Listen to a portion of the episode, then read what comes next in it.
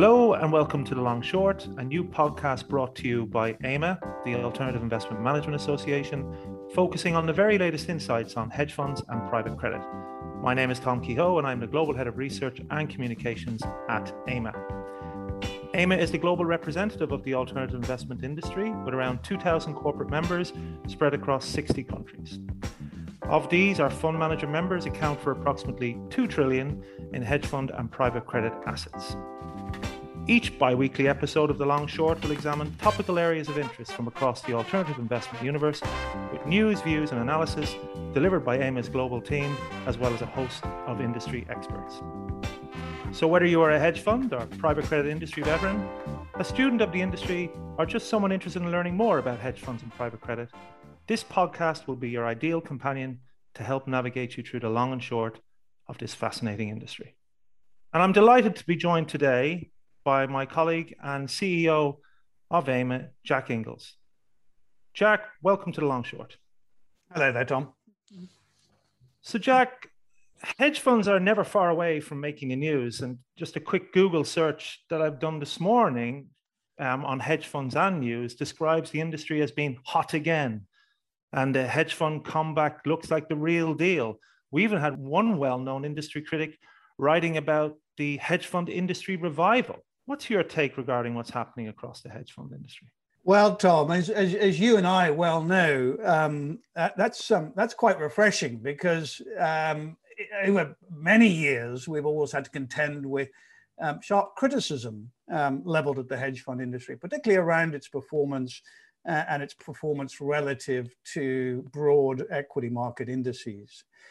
So I think what's going on um, there is, uh, I, I, think people are getting over the idea that hedge funds should always be beating, uh, let's say, the S&P 500. That's always been the reference point that um, uh, a lot of uh, media commentators have always looked at when they when they judge hedge fund in, uh, hedge fund industry performance. Um, but performance has been good, has been good uh, in the um, most of 2020, and it's continued on in 2021. So what we're seeing and here we are early September, so I haven't really got the August data. But overall, hedge fund performance is up over 10% year to date. Uh, the industry continues to grow, not just with performance, but with inflows from, um, uh, from investors uh, right around the world. Uh, and I think there's a, a, high degree of confidence being expressed both by managers themselves uh, as well as also from investors in hedge funds. So I think we are in a good spot, and I think the, the signs and the signals uh, for continuation of that are very positive indeed. Why are hedge funds producing such a strong performance this year? I mean, recent years it's been modest, and years before that it's been quite challenging. But this year and the last 18 months, we've really seen some really strong performance, some big winners as well. And that that um, decile of performance is really showing some of the very best performances coming from hedge funds, plus 40%, 50%, even higher net of fees throughout this year. Yes, I think one of the, the, the, clear things that seems to be emerging here, Tom, is the um, uh, the comeback of alpha, of true alpha uh, opportunities that um, hedge fund managers are able to exploit now. I think there was a dearth of that. Um, those people who perform analysis on on uh, performance numbers at hedge funds have been saying that it was extremely difficult to generate alpha for a long period when there was limited um, uh, dispersion within equity markets, for example, uh, and within fixed income markets where there were no fears of inflation at one particular time and uh, central bank intervention was keeping interest rates extremely low.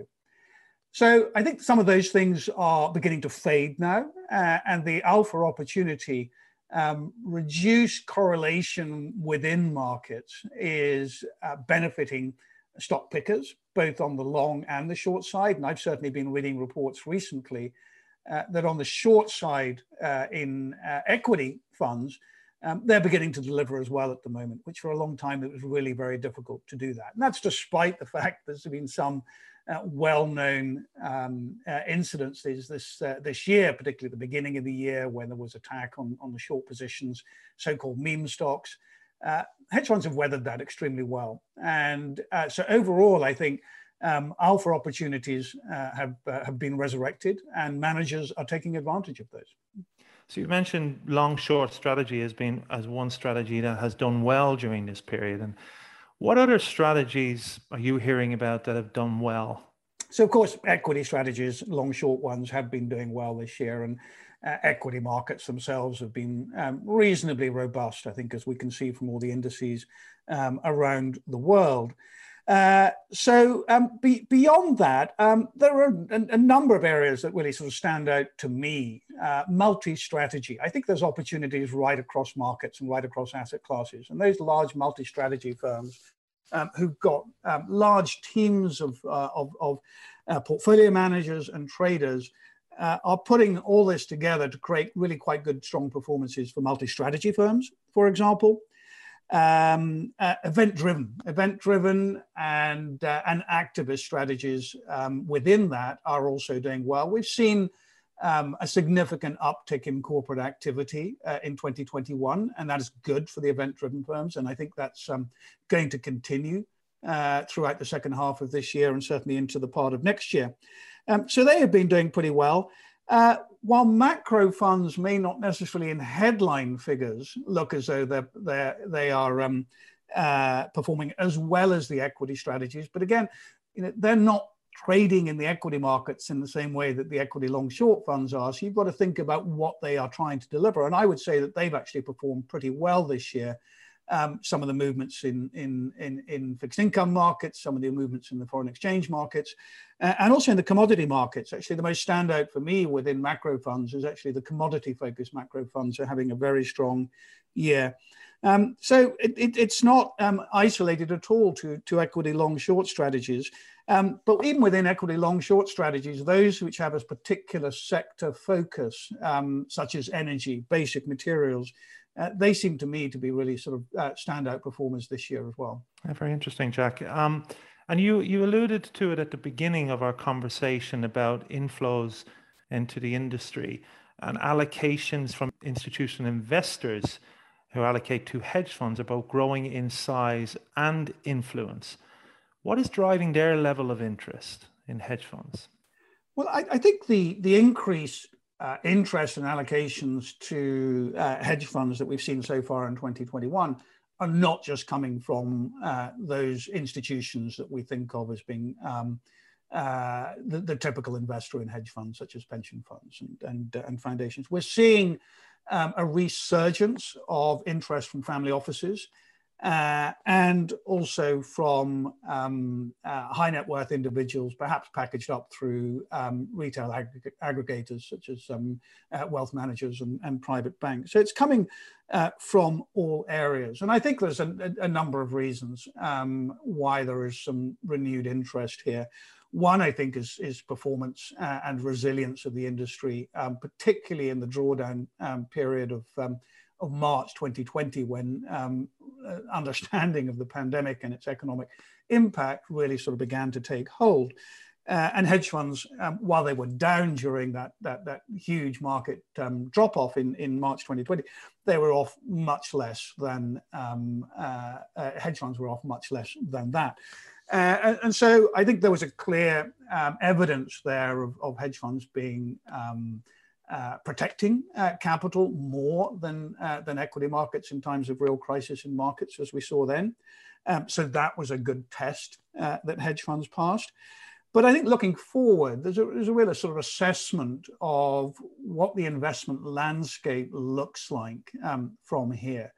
Um, throughout this year, we've been hearing of the specter of inflation looming large in people's minds and the threat of that uh, coming in the years ahead. Um, and when you've got an inflation or potential inflationary environment, then traditional investments, particularly fixed income investments, um, really look quite vulnerable. So, looking for ways to protect yourself against inflation, um, against um, uh, the um, uh, removal of the sort of central bank support that we've seen now um, for many, many years.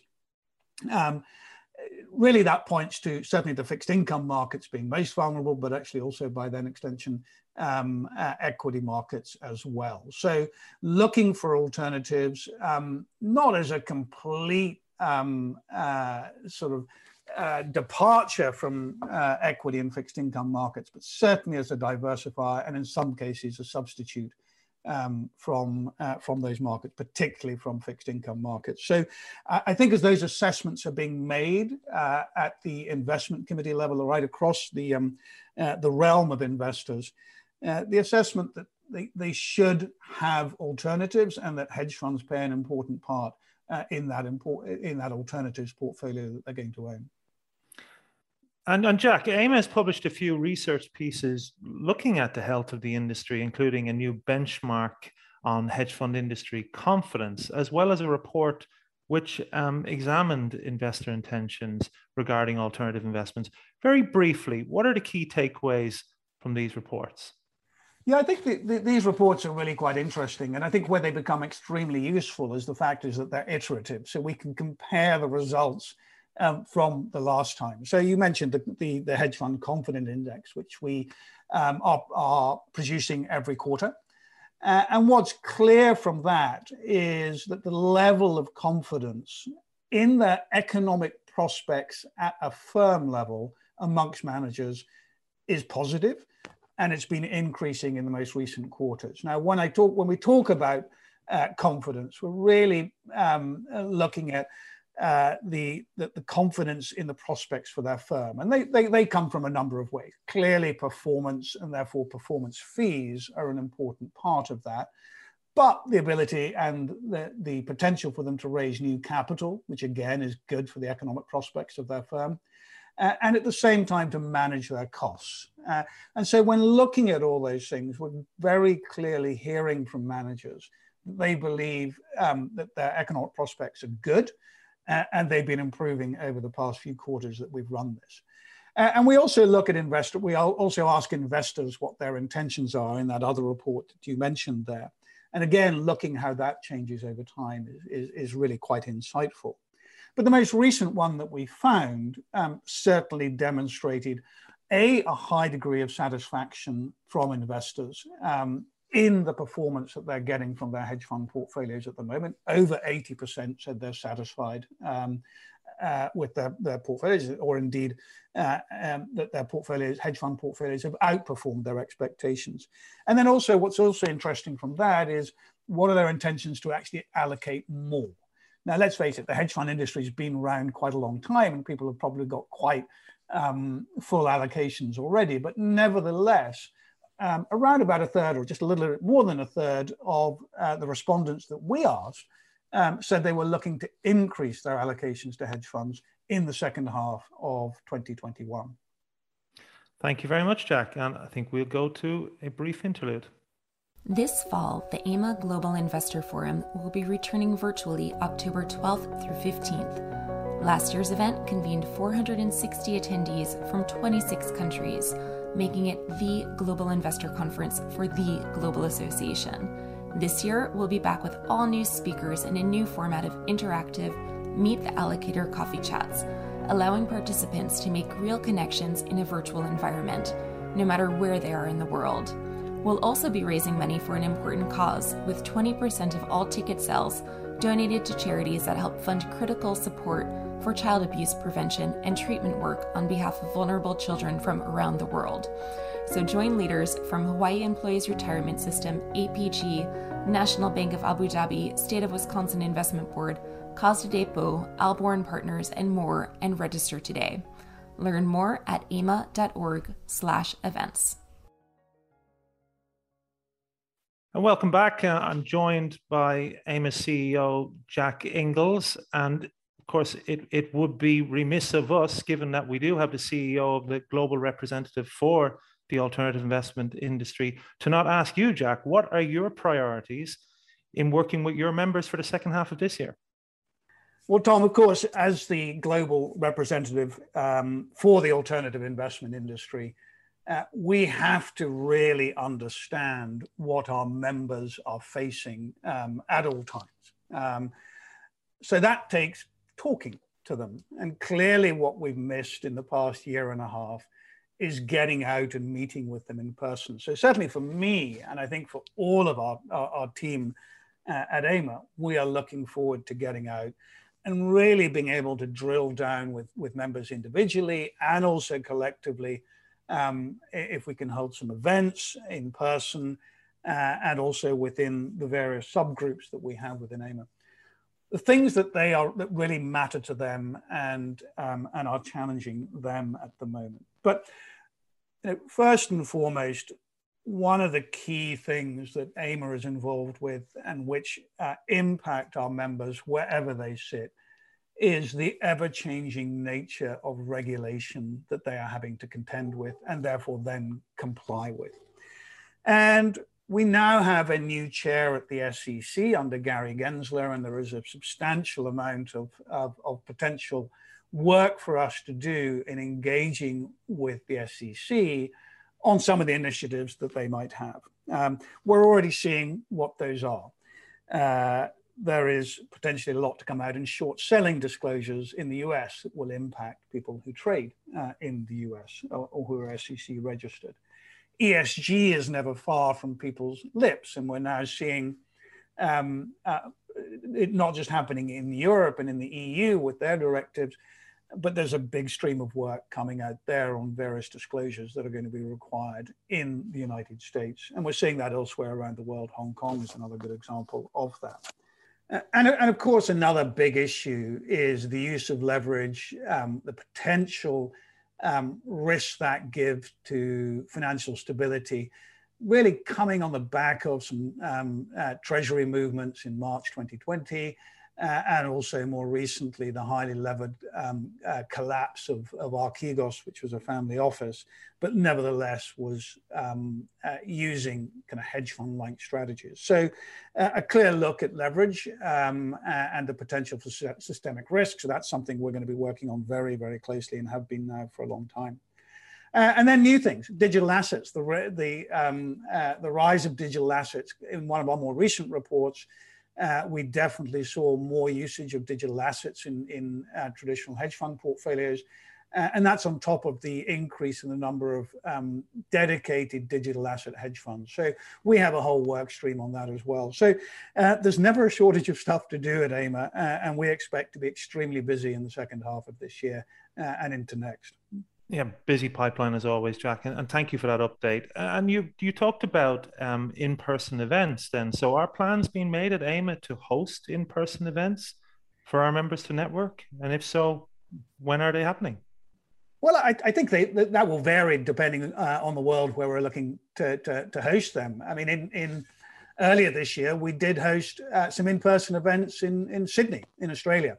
Um, but as we know, they've gone into lockdown. So uh, the, the, situation is really quite fluid. We are starting with some small events in the next month, uh, which will be in person. Um, we they will be hybrid, uh, where people will also be able to watch uh, the proceedings uh, on their screens. Um, the first real large in-person event that we have planned uh, is in January next year, where we hope to be in Miami uh, for uh, an event which focuses on um, private credit uh, and investor interest and investor intentions in, in private credit. Um, so fingers crossed for that. Um, I, I, think there's a huge appetite for us all to get out there, uh, to, to meet each other in person again and enjoy all the benefits that you get from in-person events. So um, uh, I can't promise anything, um, but certainly we're optimistic and where it's possible, we will be doing it. Well, many thanks for your time, Jack. Um, thank you for joining the long short, and we hope to see you back on the podcast again soon. Thanks, Tom. The Long Short was brought to you by AIMA, the Alternative Investment Management Association, the global representative of the alternative investment industry. Among the next topics which will be discussed include ESG across alternative investments, as well as the increasing interest of hedge funds in digital assets. New podcasts will be available every other Wednesday on our website at aima.org as well as through our social media channels and Spotify. Thanks for listening.